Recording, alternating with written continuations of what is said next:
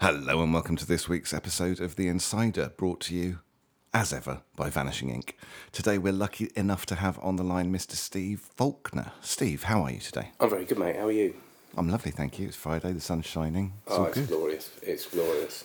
What's your origin story? You've got 47 seconds. Blimey, 47 seconds, I have to cut a lot out. So, um, went to circus school in London in early 90s, uh, became a street performer in Covent Garden around about that time, died on my arse for five years, then made it work. Um, then moved to started getting into magic. I was, I was a street performer, not a magician, so started getting into magic and but Pete Wardell was kind of my mentor, and Right. and then That's a great mentor to have. Yeah, you know what I mean. It was good because he was he was very good at magic and very good at performing. So um, and then it, I moved to Sheffield and then had to learn to run a business. So I sort of the magic slowly took over the street, and now I haven't really done street now for about twelve years, probably. I don't think. Right. So you do stage, parlour, close up, escapology, corporate. You teach magic at cardmagiccourse.com. You're a leadership coach, keynote speaker, and you do detailed reviews of tricks on uh, on your review show. So what's your favourite thing out of all of that to do and why? I know. Well, the good thing if you've just you've just explained to me why I'm so knackered, um, which, is, which is good. It's good to hear it sort of bounce back and go, oh right, I do actually achieve something in my life. um, so uh, what? So sorry, what was the the what was my favourite thing? It was. Yeah. And why? It's so difficult. I think I think part of my doing the training and coaching was that I I kind of fell out of love with magic. Um, and now I love it again. So I think the review show is is part of what's made that happen. So at the moment, that's one of my favourite things to do. I love parlour shows. You know, close up's fine, but as we all know, you know, doing twenty tables in two hours isn't exactly how anything should ever be performed. Yeah. Um, but it's fine, and I'll, I'll always be grateful for it. But I think I think stage and parlour definitely uh, the training stuff's just great, and and it sounds cheesy, but teaching. Um, when you get to my age, which is nearly forty six, the idea of helping other people and the ego kind of dissipates a little bit. Um, teaching's just great if people that are hungry for it, and and you know you can help form form some good judgments around magic and all that. It's great. Okay, so let's try this um, desert island tricks thing that I thought about. So it's like the Radio 4 show for non British listeners. This is a very long running radio show where guests are theoretically marooned on a desert island and have to go through some of the music that they take with them. Now, it's taken for granted on the show that they'd have the Bible and the complete works of Shakespeare. So for this, we'll assume you've got a brick of bikes, four half dollars, and greater magic. That's you've got that. That's a given. That's Yeah. safe. What Yeah. three tricks would you bring with you to do? Oh man, if I had more prep for this, um, I think I'm going to cheat a little bit because one of them isn't a card or a coin thing, but it's something I'm It doesn't need to be obsessing card or coin. It can be Yeah. anything. Um, so I think coin wise, I fell in love years and years and years ago. I fell in love with Al Schneider's coin across routine, which has got this pop up move in that that is also in the Larry Jennings book. Um, and I just thought it was the most. I mean, it, it's got a discrepancy because why would you put a coin in your hand like that and all that? But I just thought it was the most beautiful, magical thing I've seen. And I do this routine now, and I've done it ever since I saw it. And I've done it for audiences of, of you know, big audiences on cameras and stuff. And, it, I, you know, people say about coins across that it can be too confusing, and it really can. Um, but I just think that, and I think that is something I'm constantly working on, never really improving, but just just playing with. Um, so I think of the coin that, and of course, one coin routines I think is one of the most pure things you can do, and just again stunning. Um, card wise, I've uh. I, I do bottom deals, and I.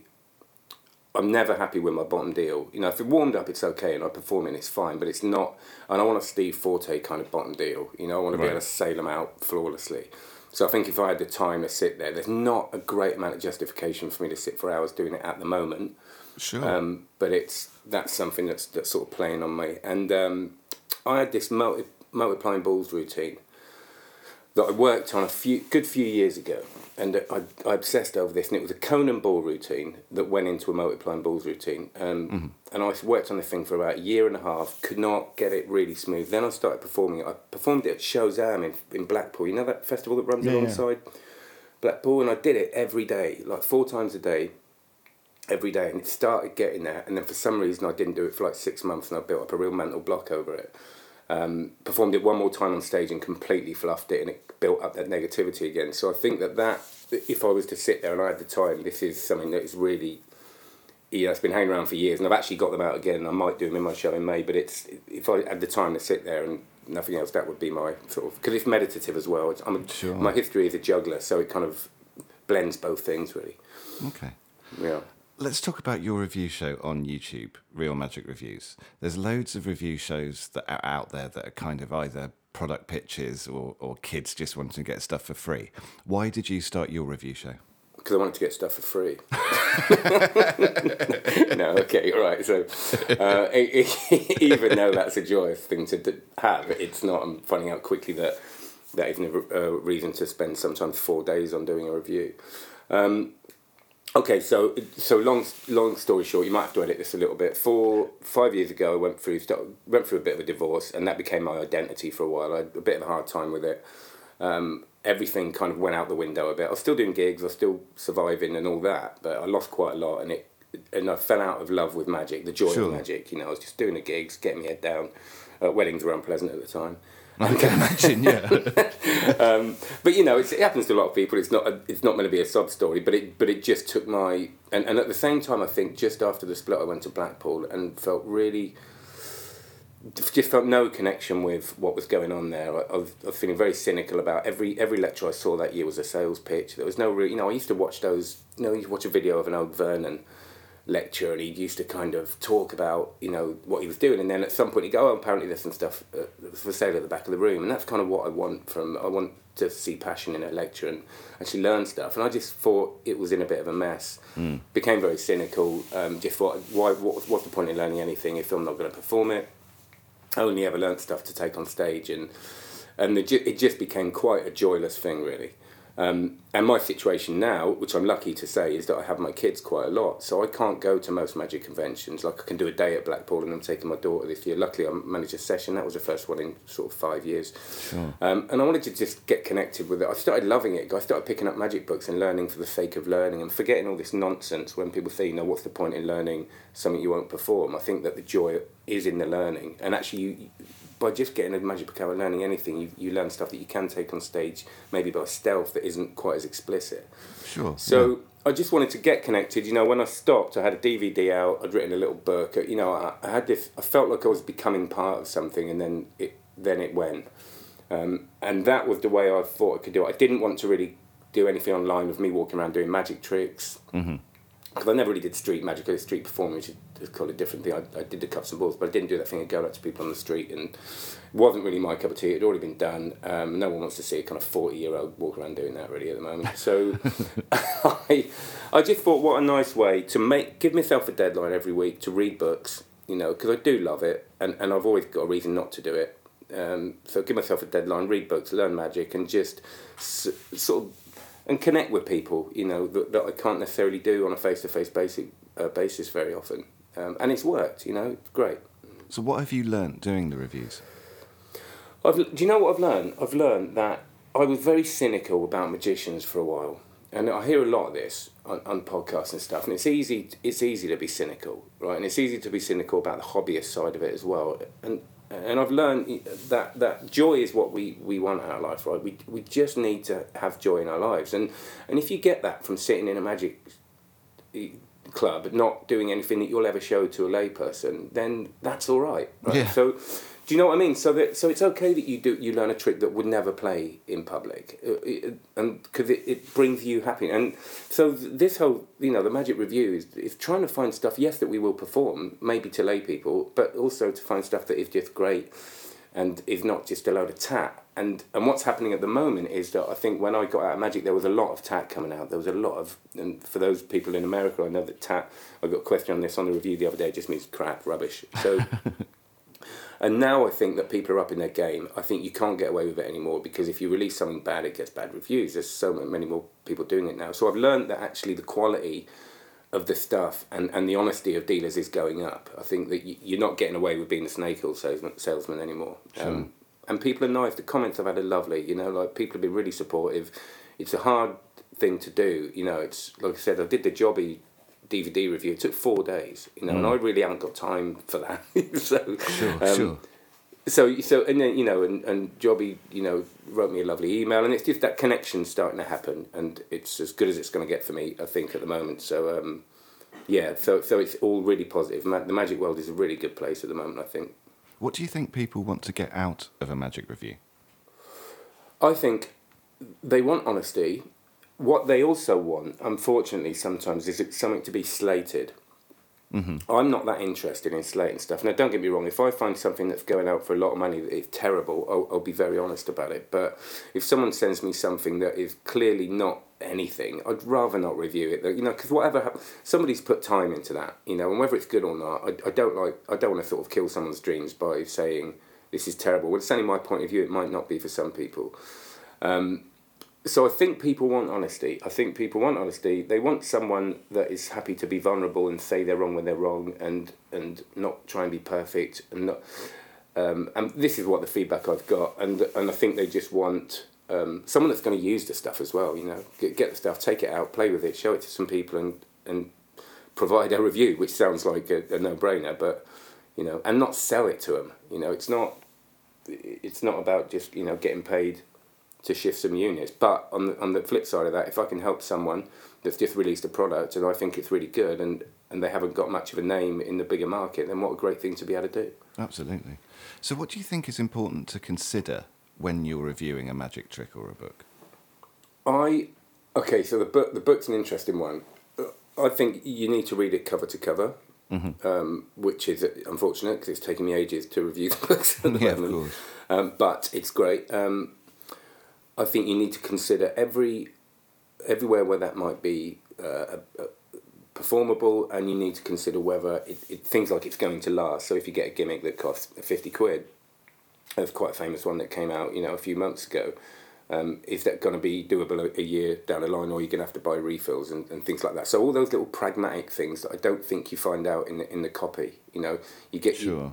You, copy's becoming more more honest now. I think so you need to know is it angly, all that sort of stuff. Is it performable? Are you going to have to? Is it going to have to be really really difficult?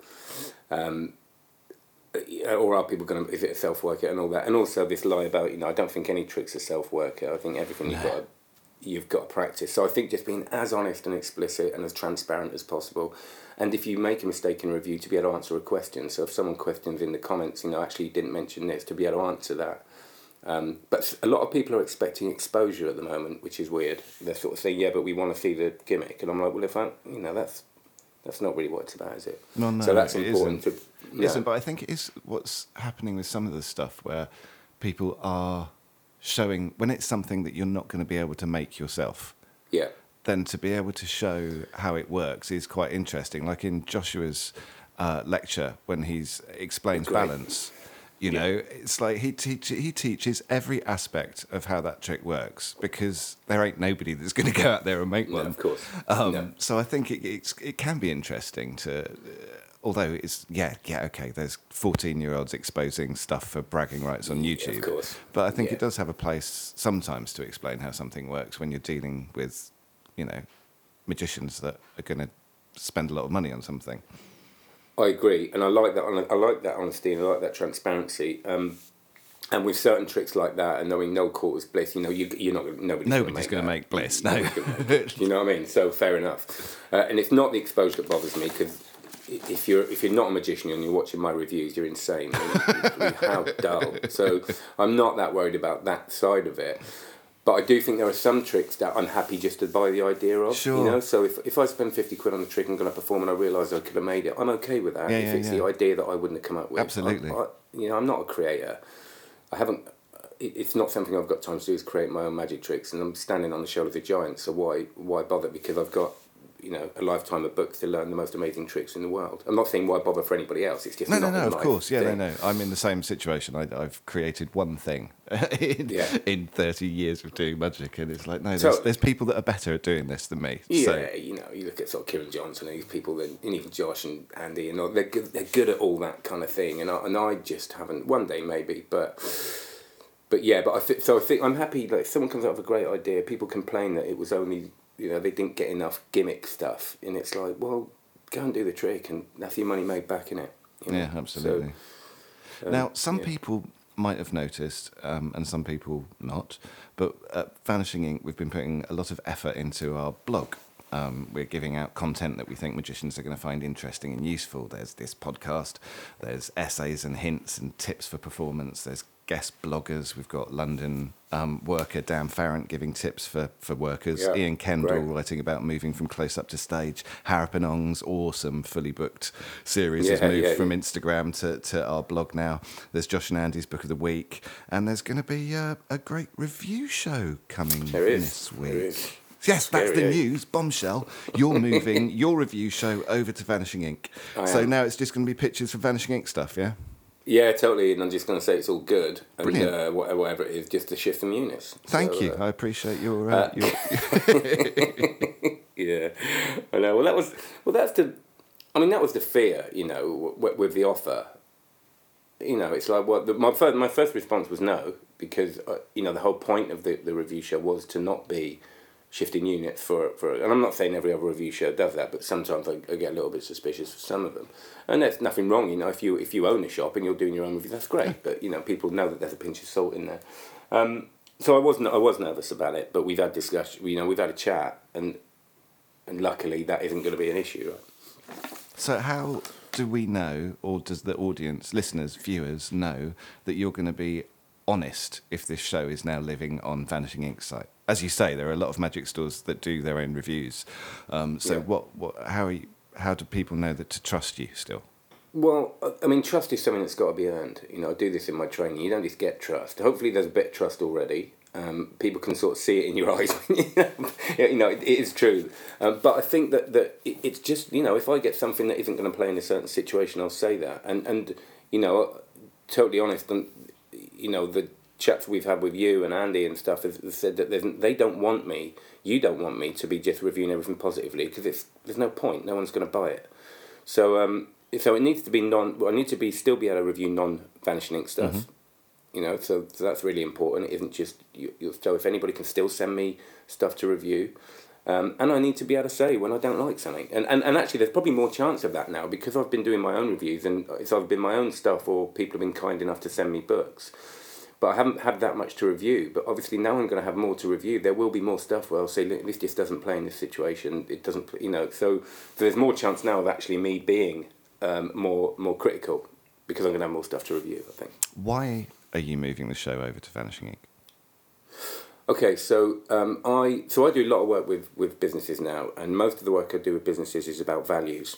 It's about it's it's all the soft skills that they talk about. It's all about people working within their values, which is a sustainable business model. Business models aren't sustainable anymore; that they just you know look for the money. They don't work.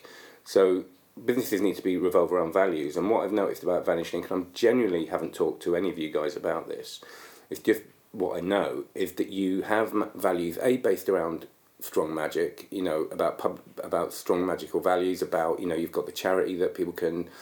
Um, you know, put a bit of money to when they buy something. I also know for a fact that I've had friends that I've researched when they've had issues with products that have been a bit battered in the mail or something. You've been very good about kind of, you know, you can either keep it and we'll give you another voucher or, or this or that, you know. So, so I know that you, you're coming from a place that isn't just let's get as much money as possible. And that would be a serious issue. And, and, and you know, the I've known Andy for a while. We're not like best mates or anything, but he's coming down my show in Sheffield every now and then, and I get a feel. And Josh, you know, I get that this is a very sustainable business. If it wasn't, it wouldn't be growing and growing.